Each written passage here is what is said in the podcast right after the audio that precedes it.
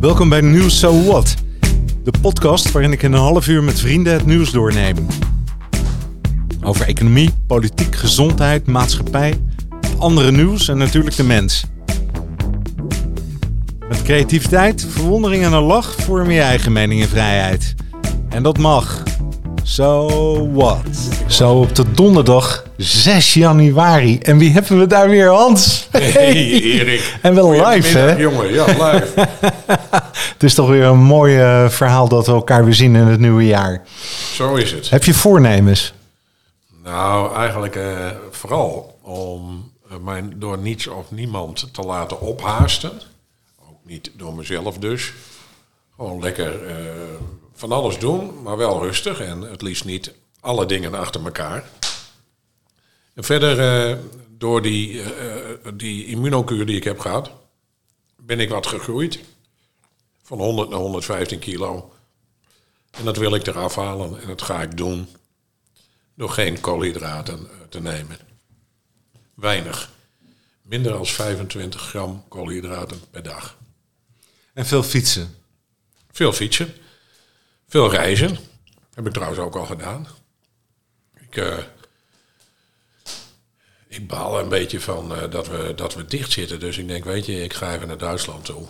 Dus ik ben in de auto gestapt en vanaf eh, Heemstede, één uur en drie kwartier zat ik in Bad Bentheim. Zo, bij Enschede. Ja, en dat is een heel beroemd plaatsje. Ja. eh, omdat, Kuuroord. Kuuroord, ja. En koningin Emma, die woonde daar. Op het kasteel, waar ik ook nog in ben geweest. Met haar moeder en haar zusje. En die geile eh, prins Hendrik, eh, die moest natuurlijk eh, een, een vrouw. Die was een jaar of 42, 45, eh, erg dik. En die ging erheen voor het oudste zusje van Emma. En dat zusje was 18.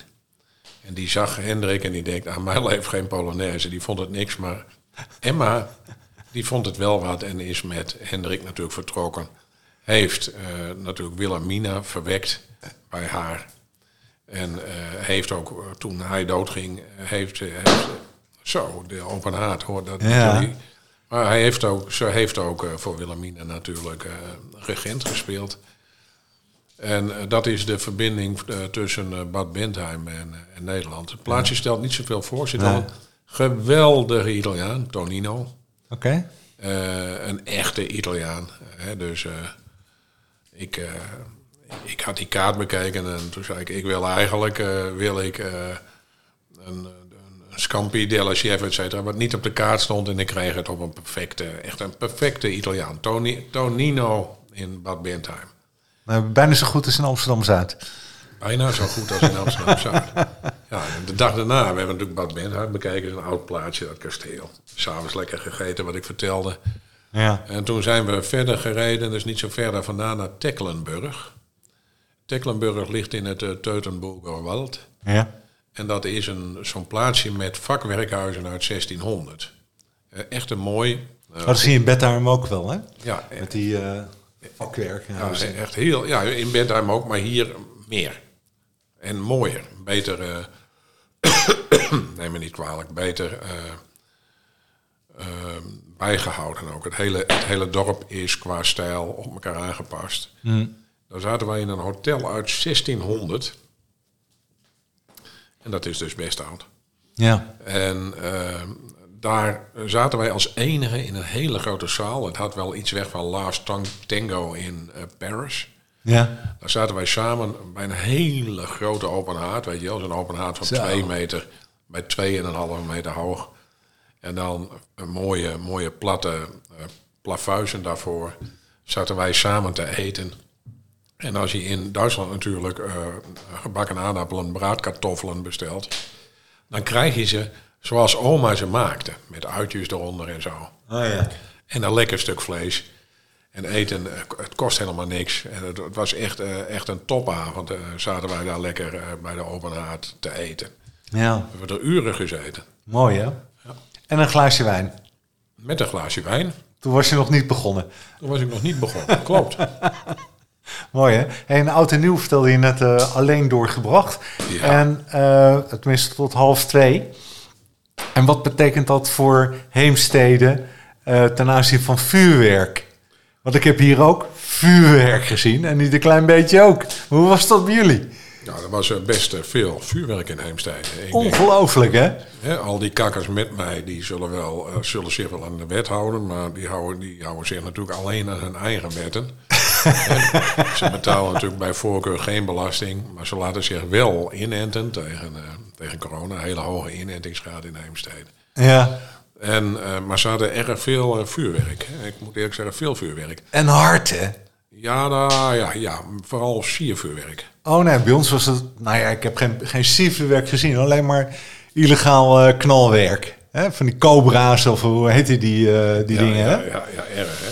Ik vind eigenlijk als ze iemand met zo'n cobra pakken, dat in een wetboek kom- moet komen te staan dat je hem in zijn kont mag steken en dan mag aansteken. Dan, Oh. dan stopt het wel. Dan gaan ze zich wel aan de wet houden. Ja, moet je anders met een vuurpijl proberen. dat, schiet, dat schiet ook niet op. Hey, maar eh, ben je zo tegen vuurwerk dan? Of... Nou, eigenlijk wel.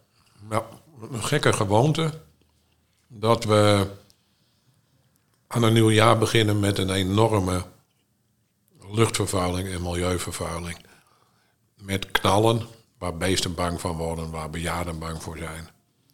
Eh, overlast en vernielingen is natuurlijk een rare gewoonte. Maar goed, deel van de bevolking, dat is de vaste 25% van de bevolking die op alle punten afwijkt, die houdt ook hiervan. En ik denk dat het eh, nog wel tien jaar duurt voordat dat eh, een beetje minder wordt. Ja. Ja, ja. En, we, en we, we halen dat uit België, hè? Dat, dat is wat ik begrepen heb. Ja, maar normaal, eh, het is natuurlijk nog niet standaard verboden in Nederland. Nu wel in verband met corona. Dus normaal kun je natuurlijk goedgekeurd vuurwerk ook in Nederland krijgen. Ja, ja, natuurlijk. Hè? Dat, dat- is een hele discussie dat- over om dat- dat, centraal te Ja, dat knalt ook. Ja, maar ook als je het zou willen kopen als consument kun je dat nog steeds in Nederland kopen. Alleen geen cobra's. Nee. nee, dat is gewoon echt illegaal. Hè? Maar is dat in België ook illegaal? Dat vraag ik me dan af. Nee, dat is in België niet illegaal. Ja, in België eh, bijvoorbeeld vuurwapens en eh, vuurwerk. Eh, daar hebben ze veel minder eh, regelingen over dan in Nederland. Ja. dat betekent dat er minder ongelukken, meer ongelukken gebeuren? Ook met vuurwapens bijvoorbeeld? Eh, dat weet ik niet. Bij vuurwapens zie je, het, zie, wat ik weet, dat is dat toen in Engeland ongeveer twaalf jaar geleden vuurwapengebruik onder criminelen uit de hand begon te lopen, hebben ze daar een wet aangenomen waarbij het bezit van een illegaal vuurwa- eh, vuurwapen, daar is een minimumstraf aan verbonden.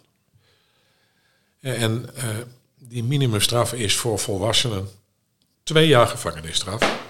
En voor minderjarigen één jaar. Onvoorwaardelijk. Zo. Toen ze dat invoerden, besloten criminelen veel vaker om hun vuurwapen thuis te laten. Ja, als je dan uitging, laat je je vuurwapen thuis. En als je een ripdeal wil eh, uitvoeren, dan haal je je vuurwapen op. Want als je gewoon in een uitgaansgebied wordt gefouilleerd en men treft er een vuurwapen aan, dan, dan krijg je twee jaar of meer eh, gevangenisstraf. En dit was wel effectief. Daardoor daalden de cijfers van illegaal vuurwapengebruik in Engeland behoorlijk. En eh, sinds die tijd ben ik er ook voorstander van om de eerste drie keer dat je gepakt wordt voor een misdrijf te werken met maximumstraffen. En vanaf de vierde keer een minimumstraf en een maximumstraf. Dus de, eh, laat ik eens een voorbeeld noemen op gekwalificeerde inbraak. En wat is dat nu? Dat is een inbraak met geweld of s'nachts. Uh, daar staat acht jaar op. Maximaal. Dat krijgt nooit iemand. De enige bij wie ik heb gezien eh, dat die gevangenisstraf werd uitgesproken, tientallen jaren terug, aangemijnders. De man met de thermische lans, maar ja, die had dan ook... Oh ja, ja, ja, die, AGM. ja, AGM. Brandkasten. eh, Ja, met, inbreker. met de thermische lans. En die, die had, dacht ik, eh, 250.000 gulden toen nog gestolen van Anton Reesman. En die kreeg de maximale straf. Maar normaal, die inbrekertjes die bij jou of bij jullie, de luisteraars thuis, inbreken.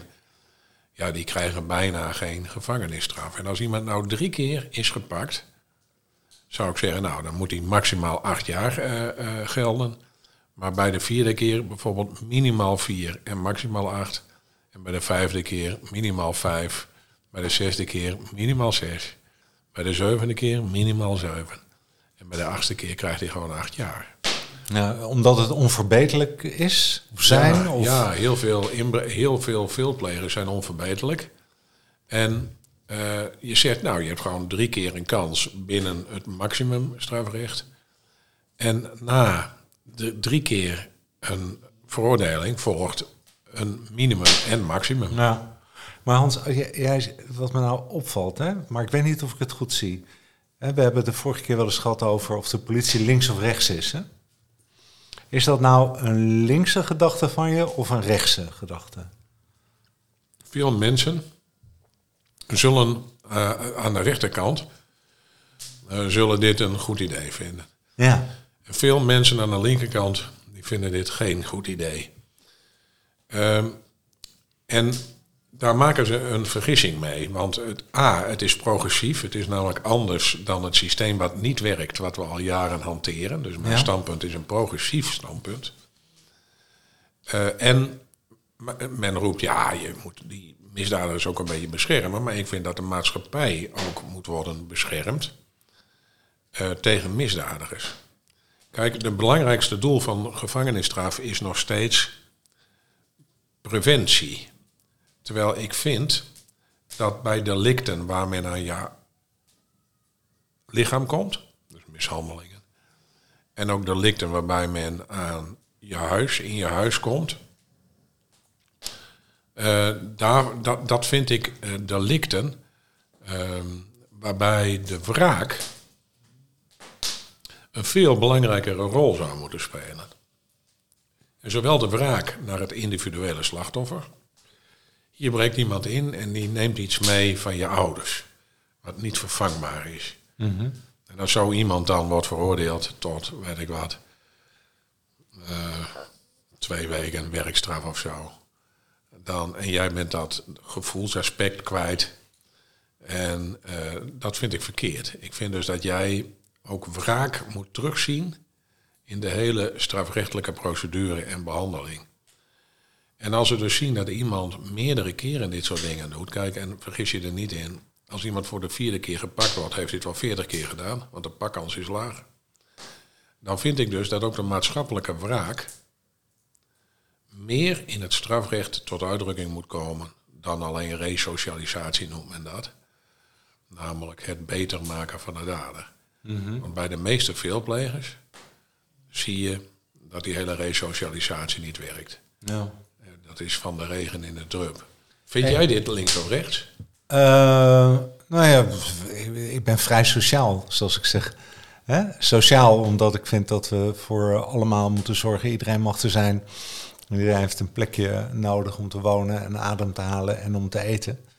Eh, en ehm, dat is de, de sociale kant, dat we dat inrichten. Maar dat geeft ook de vrijheid. Weet je wel, en eh, ik vind privacy en vrijheid enorm belangrijk. Eh, dus ik heb er veel voor over om dat eh, te beschermen voor mezelf, met alle verplichtingen die dat met zich meebrengt. Maar ik vind dat we voor iedereen moeten zorgen. Nee, ik ook. Maar ook dus ook voor de slachtoffers. En ook zeker voor de slachtoffers. Ja. Dat is natuurlijk met slachtofferhulp. Er is wel veel aan gedaan, maar ze, ze staan nog steeds hè, bedrempeld te kijken bij een uitslag Zie van de rechter. Dat zeg je wel. Zie, slachtofferhulp, dat is een vrijwilligersorganisatie. En die krijgt wel een subsidie. Eh, terwijl iedere dader krijgt onmiddellijk bij het politieverhoor een advocaat. Ook daders die dat niet kunnen betalen, krijgen door de staat betaald een advocaat. Ja, En slachtofferhulp is een vrijwilligersorganisatie. Dus het is echt niet zo dat de hulpverlening aan slachtoffers op een gelijk niveau staat als de hulpverlening aan de daders. Zie als iemand, ik zal een ander voorbeeld. Stel dat een dief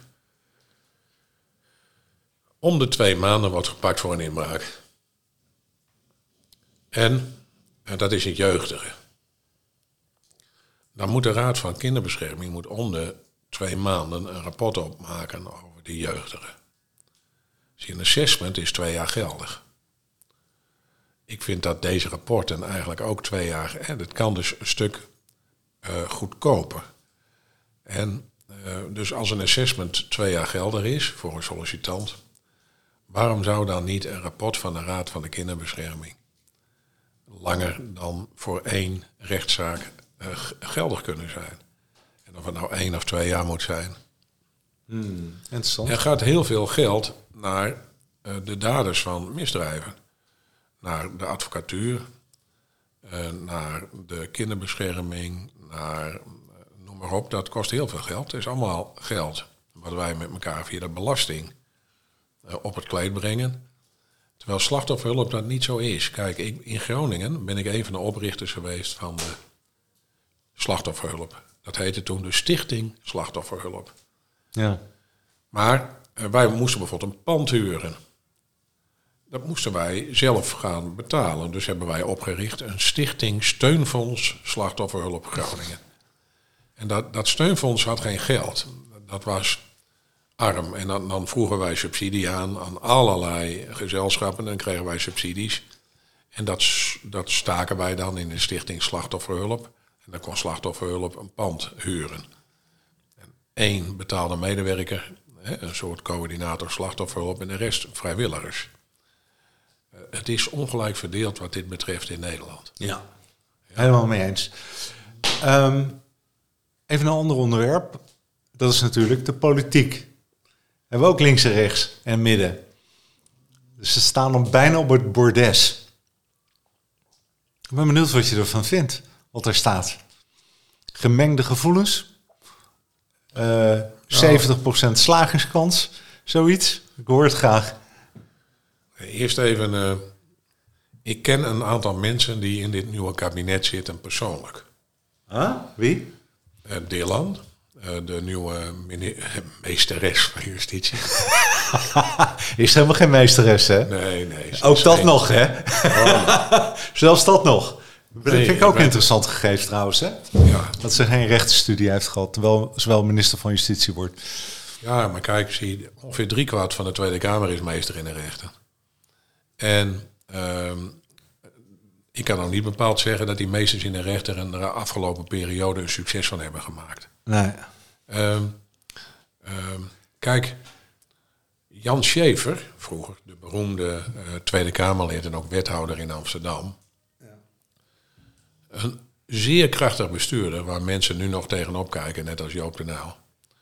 Die had de vaknijverheidsschool gevolgd.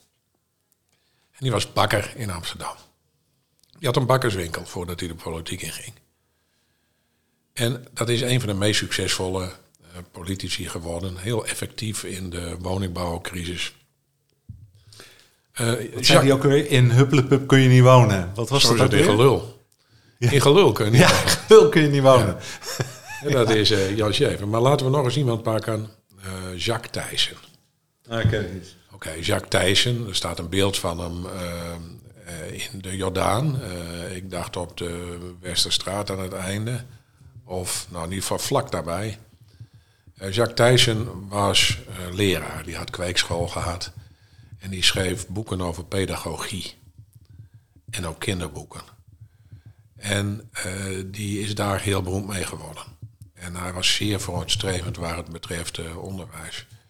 En toen stopte hij als schoolmeester en hij ging in de Tweede Kamer en daar is hij jarenlang heel beroemd geweest. Jacques Thijssen, zoek maar eens op. Hmm. Heel mooi beeldje. En het leuke is ook, als je dat beeldje hebt gevonden, zit een geweldig mooi oud café naast. Een heel mooi groot oud café. Café Thijssen. Hmm. En uh, die schenken heerlijke drank. Echt iets om zomers naartoe te gaan. Maar goed, uh, uh, die waren allebei niet meester in de rechten. En die hadden niet eens gestudeerd en die waren uitstekend. En als je nou eventjes, hoe heet onze grote vriend Grapperhaus neemt. Een topjurist voordat hij minister werd. Maar je kunt niet echt zeggen dat hij succesvol was. Nee. Dus, maar dit even, ik, ik, ken Dylan persoonlijk. En Dylan is een, ik, ik, ben op hun trouwerij geweest met Esmeralda. Dylan is een heel bevlogen mij wat, wat mij betreft een beetje te rechts, hè, maar een heel bevlogen uh, politica die uh, met hart en ziel vanuit haar uh, zeg maar politieke grondhouding. VVD geloof ik hè? VVD, liberalisme, haar werk doet. In Amsterdam was ze eerst, werkte ze bij openbare orde en veiligheid. Dus ze heeft echt wel verstand hiervan. En ze is later politiek assistent geworden van Erik van der Burg. Erik van der Burg komt ook in het kabinet. Die zat voor de VVD in de Eerste Kamer. En dat is misschien wel de beste bestuurder die ik tot dusver heb meegemaakt. Die man had bijvoorbeeld de portefeuille jeugd in Amsterdam en daar deed hij echt wat aan met hart en ziel. Gewoon een hele succesvolle linkse burgemeester. En buiten dat, een hele aardige kerel.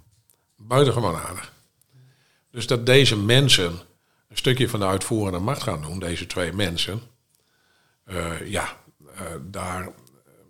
Dus beide uit Amsterdam? Allebei uit Amsterdam, ja. Oh, je ziet dat ze steeds meer dingen, in Den Haag nemen ze toch dingen uit Amsterdam uh, over en mee, omdat het af en toe ook gewoon blijkt te ja. werken. Maar dus justitie is uh, redelijk op orde als Justitie lijkt me goed bezet. En hij, uh, Erik van der Burg, gaat volgens mij doen met de bescherming en toelating van migranten. En dat past ook precies bij hem. En ja. ik denk dat hij dat ook goed gaat doen. Maar als ik naar het geheel kijk, met die Hoekstra, ik zie, ik zie je gezicht, hè? Even voor de helderheid. Hè? Ja, ja. Dit voorspelt niet veel goeds, hè?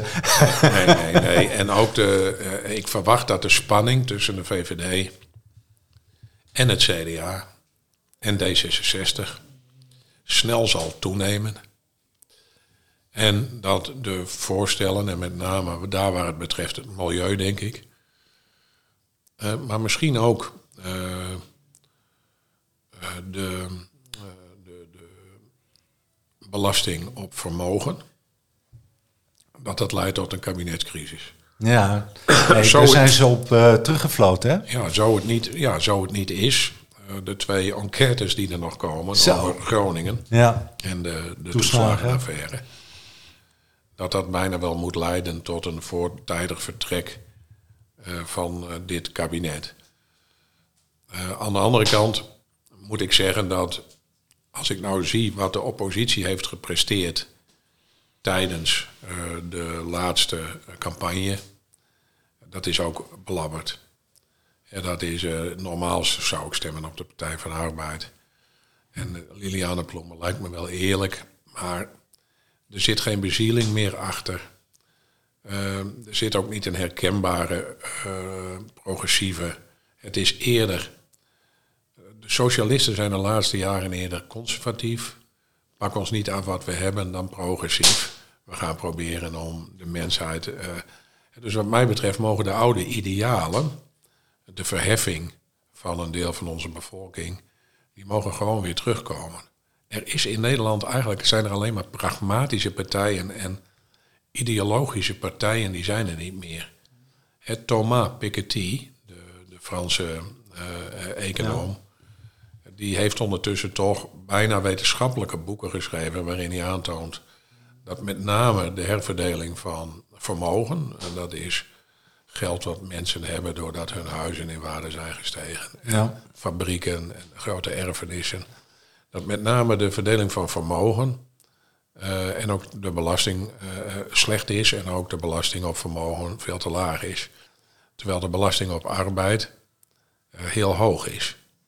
En dus uh, hij pleit ervoor om het vermogen te herverdelen. Dus mensen die niet werken, uh, maar die desondanks allemaal gebouwen hebben en fabrieken en ander vermogen en aandelen en huizen, uh, die zouden veel meer moeten betalen. En mensen die nog werken, die zouden minder moeten betalen. dus zeg maar Benna Junior met zijn 850 miljoen panden in Amsterdam eh, die zou veel zwaarder belast moeten worden op het vermogen die die panden vertegenwoordigen. hij heeft ook veel schulden waarschijnlijk, hè? Dus dan, hè, dat gaat er weer vanaf. Maar die vermogensrendementsheffing, hè, daar zijn ze dus op teruggefloten. En dat moet uitgevoerd gaan worden, hè? Geweldig, hè? Ja, ik vind dat... Uh, dat vind ik ook, hè? Dus aan de ene kant ben ik het ook wel met je eens. Ik vind het ook niet erg om te betalen. Maar aan de andere kant, het is toch een bepaalde mate van eh, oneerlijkheid. En dat hebben ze gewoon in stand gelaten. Hè, terwijl je weet dat de rente min 1 is, om maar zo te zeggen. Ja, Hè, en 4% eh, je aansmeren. Weet je wel, dat, dat, dat, dat, dat, dat, hè, dat voelt gewoon slecht. maar het is ook slecht. Zie, toen ik hoorde dat deze uitspraak er was, toen heb ik onmiddellijk een aangetekende brief naar de Belastinginspecteur in Amsterdam eh, gestuurd. Eh, dat ik eh, alsnog herziening wil van mijn aangifte vanaf 2017. Zo, Heb ik voor in januari verstuurd, want anders is er weer een jaar weg. ja. Ja. Maar ze zeggen nu, hè, het was geloof ik 60.000 brievenschrijvers die er waren. Eh, maar eh, de Raad van State die gaf een overweging hè, dat het voor alle belastingplichtigen zou gelden. Ja, En dat is ook terecht. Absoluut. En want er zijn mensen, dat zijn, dat zijn weer de mensen die denken van ja, oké, ik doe het volgens de regels en volgens het boekje. En ik sta niet meteen op om te schrijven. Hè. Je hebt het ook pas achteraf gedaan.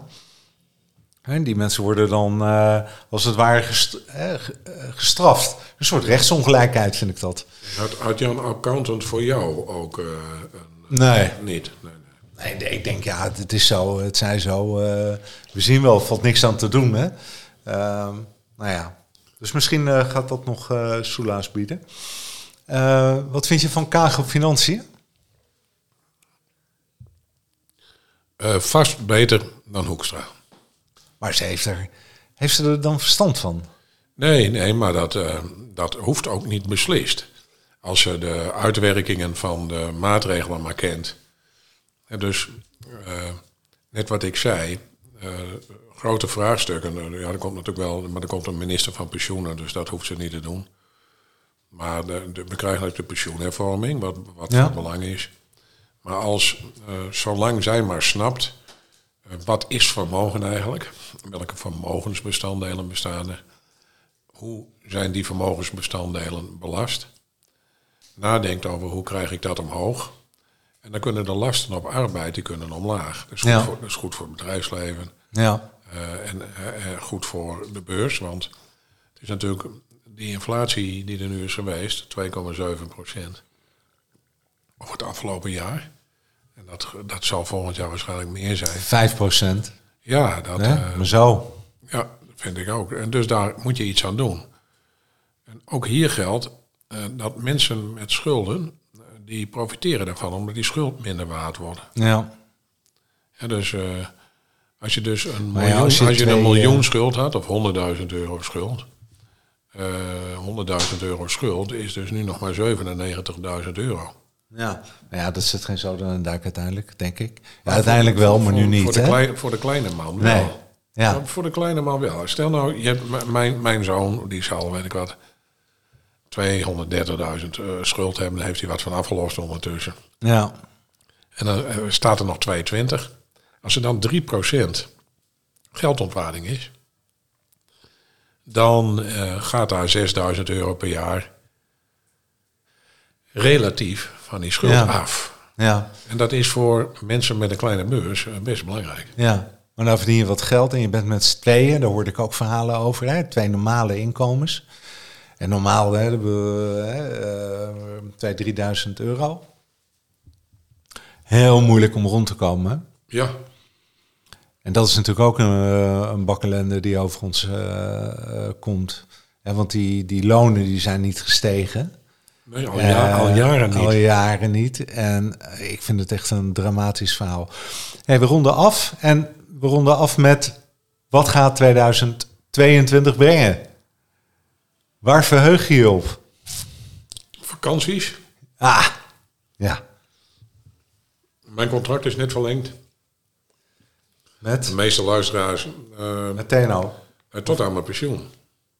Met TNO, bedoel je? Of met? Ja, bij TNO. Ja? Ja, tot aan mijn pensioen.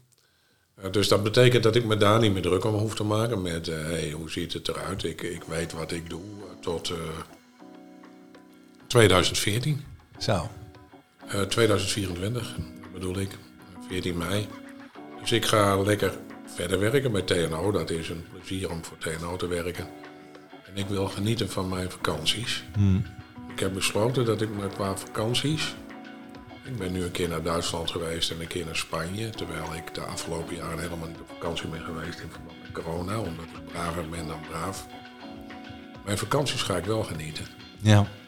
Ik weet dat jij wel naar Mallorca gaat en volgens mij ga je ook nog een heel erg mooi Zuid-Amerikaans eh, Ja. tropisch land, Costa Rica. Hey, en dan, dat, dat, dan, dan hoor je zo eh, al die apen en die papegaaien.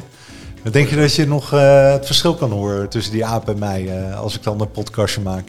Absoluut. Net zoveel onzin komt eruit natuurlijk. Maar Maar kijk, die, die, die bosapen. Jij weet dat ik een keer ben aangevallen door bosapen toen ik in het binnenland van Suriname zat. ja. Dat zijn best agressieve en hele sterke apen. Ah, Dus als je in hun territorium komt, dan beginnen ze te schreeuwen. En dat is duidelijk hoorbaar. Ik waarschuw je. En ehm, als je daar overnacht, hè, want ik, ik overnachtte in de, in de Rimboe, in het eh, Amazonewoud. Noordelijk, het heet het Keizergebergte in Suriname. Je komt in hun, eh, in hun territorium, dan willen ze ook wel agressief worden. Als bij ons het vuur uitging, liepen we gevaar. Ja, de gewaarschuwd man telt voor twee. Ja, jij ook. Dus eh, ik moet ook opletten. Ehm, aan het einde gekomen. Ehm, Ja. We gaan zo straks met Michel verder. Heb ik Ja. ook zin in. Leuk man. me. We zijn er. Hoi. Hoi.